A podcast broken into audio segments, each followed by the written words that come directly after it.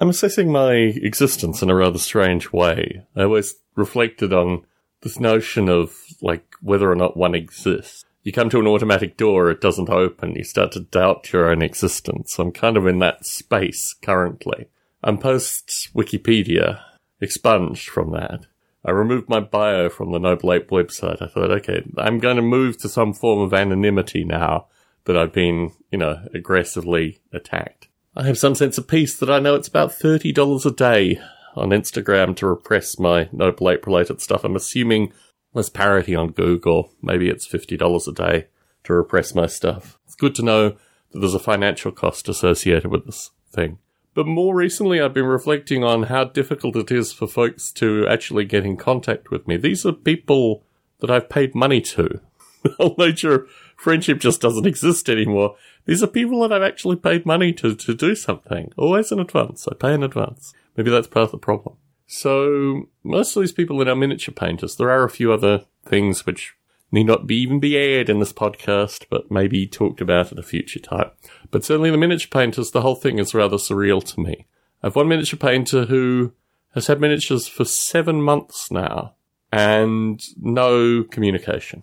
I have another miniature painter who is nominally the best miniature painter in the world. Nominally, well, at the top of all the various miniature painting charts. He sent me some broken miniatures, literally a box of broken miniatures, because he didn't put in enough padding for them. Sent the broken miniatures back to him in a different package, making sure they all got back to him in one piece. And then he just decided, okay, eh, couple of months, I'm just going to wait. No need to repaint these things. No need to fix these things. I'm just going to wait. Another miniature you were supposed to paint through that period of time, he didn't do it. No communication, nothing. That's just the new normal, right? This is the new normal. You pay people, they do nothing. You've got to communicate with them. You've got to get things resolved. And I'm starting to just feel so jaded with this thing, the society that has been created through this thing. Like, what's the correct response to this? Is it just to disappear? Is it to put more effort in my creative work? It's certainly working with regards to my writing. I'm doing more writing now through sheer frustration. I just watch, you know, five minutes of YouTube and immediately two hours of writing. Easy. Get this funk out of my mind. Get this funk out of my mind. What on earth is going on currently associated with the society? This whole thing is just, thankfully, all inward facing anger, all creative facing. So, recording these podcasts, recording Long Funk, well, I'm in an interesting space currently because with my rules are better and with Biota and obviously with Model Rail Radio, I have an audience and also a list of participants that are kind of forcing these podcasts to come out.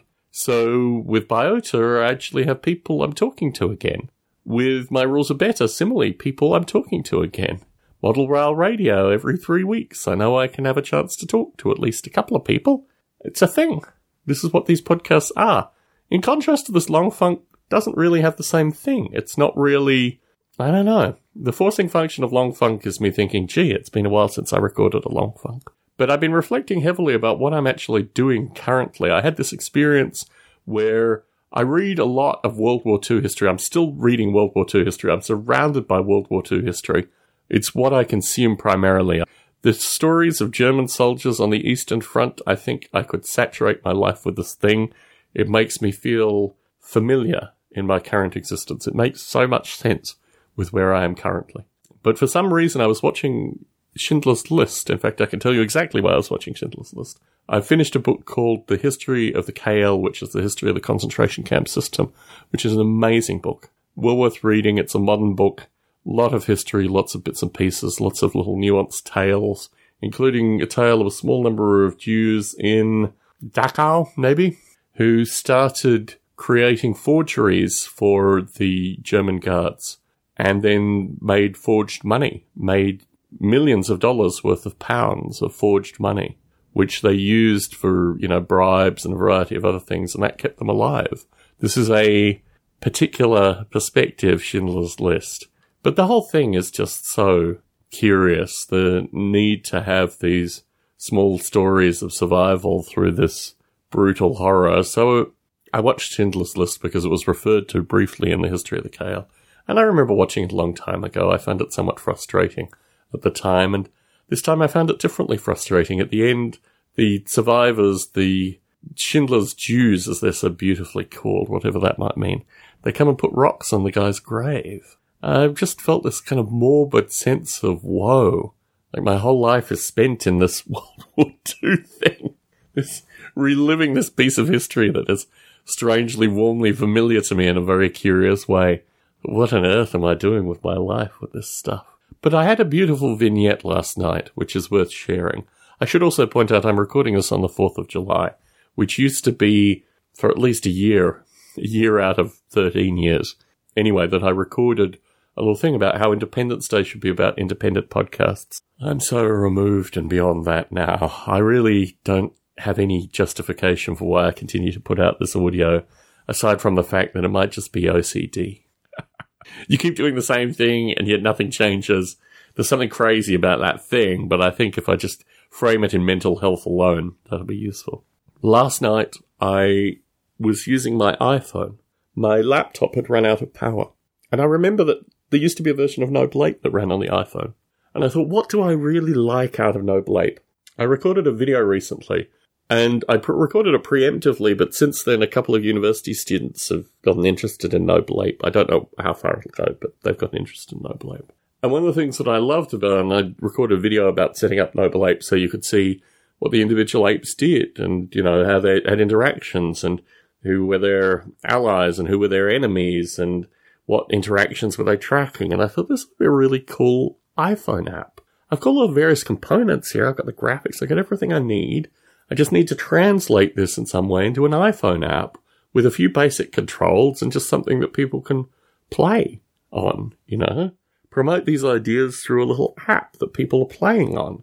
And I thought about this some more and I thought, this, this is really a no-brainer. Why don't I actually get this thing together? And I, I downloaded the stuff. It's all on, you know, GitLab, all the source code's available. And I had this little iPhone app within minutes for Noble Ape. Now, it doesn't do everything that I want through this thing. It doesn't have the, you know, the text and these kind of things, which are relatively easy to add. It's going to take probably another few evenings worth of design work, but it was all there. It was all there, just ready. I worked on it for quite some time. I've optimized a bunch of other stuff. This, this is ready to go. I've just been holding off on it. It's just been hidden beyond all this other stuff, all this other nonsense that I have to go through. I felt very happy about that. It was strange, late evening, having this Noble Ape iPhone app just there, running, working away. This is actually the nature of my efforts. There's immense creativity and insight. You just have to stumble upon it in some strange way. And that's what I want to put in this podcast through all this other craziness, through all this other stupidity. There are little gems there still to be discovered. And that's ultimately what enables me to continue to record these podcasts.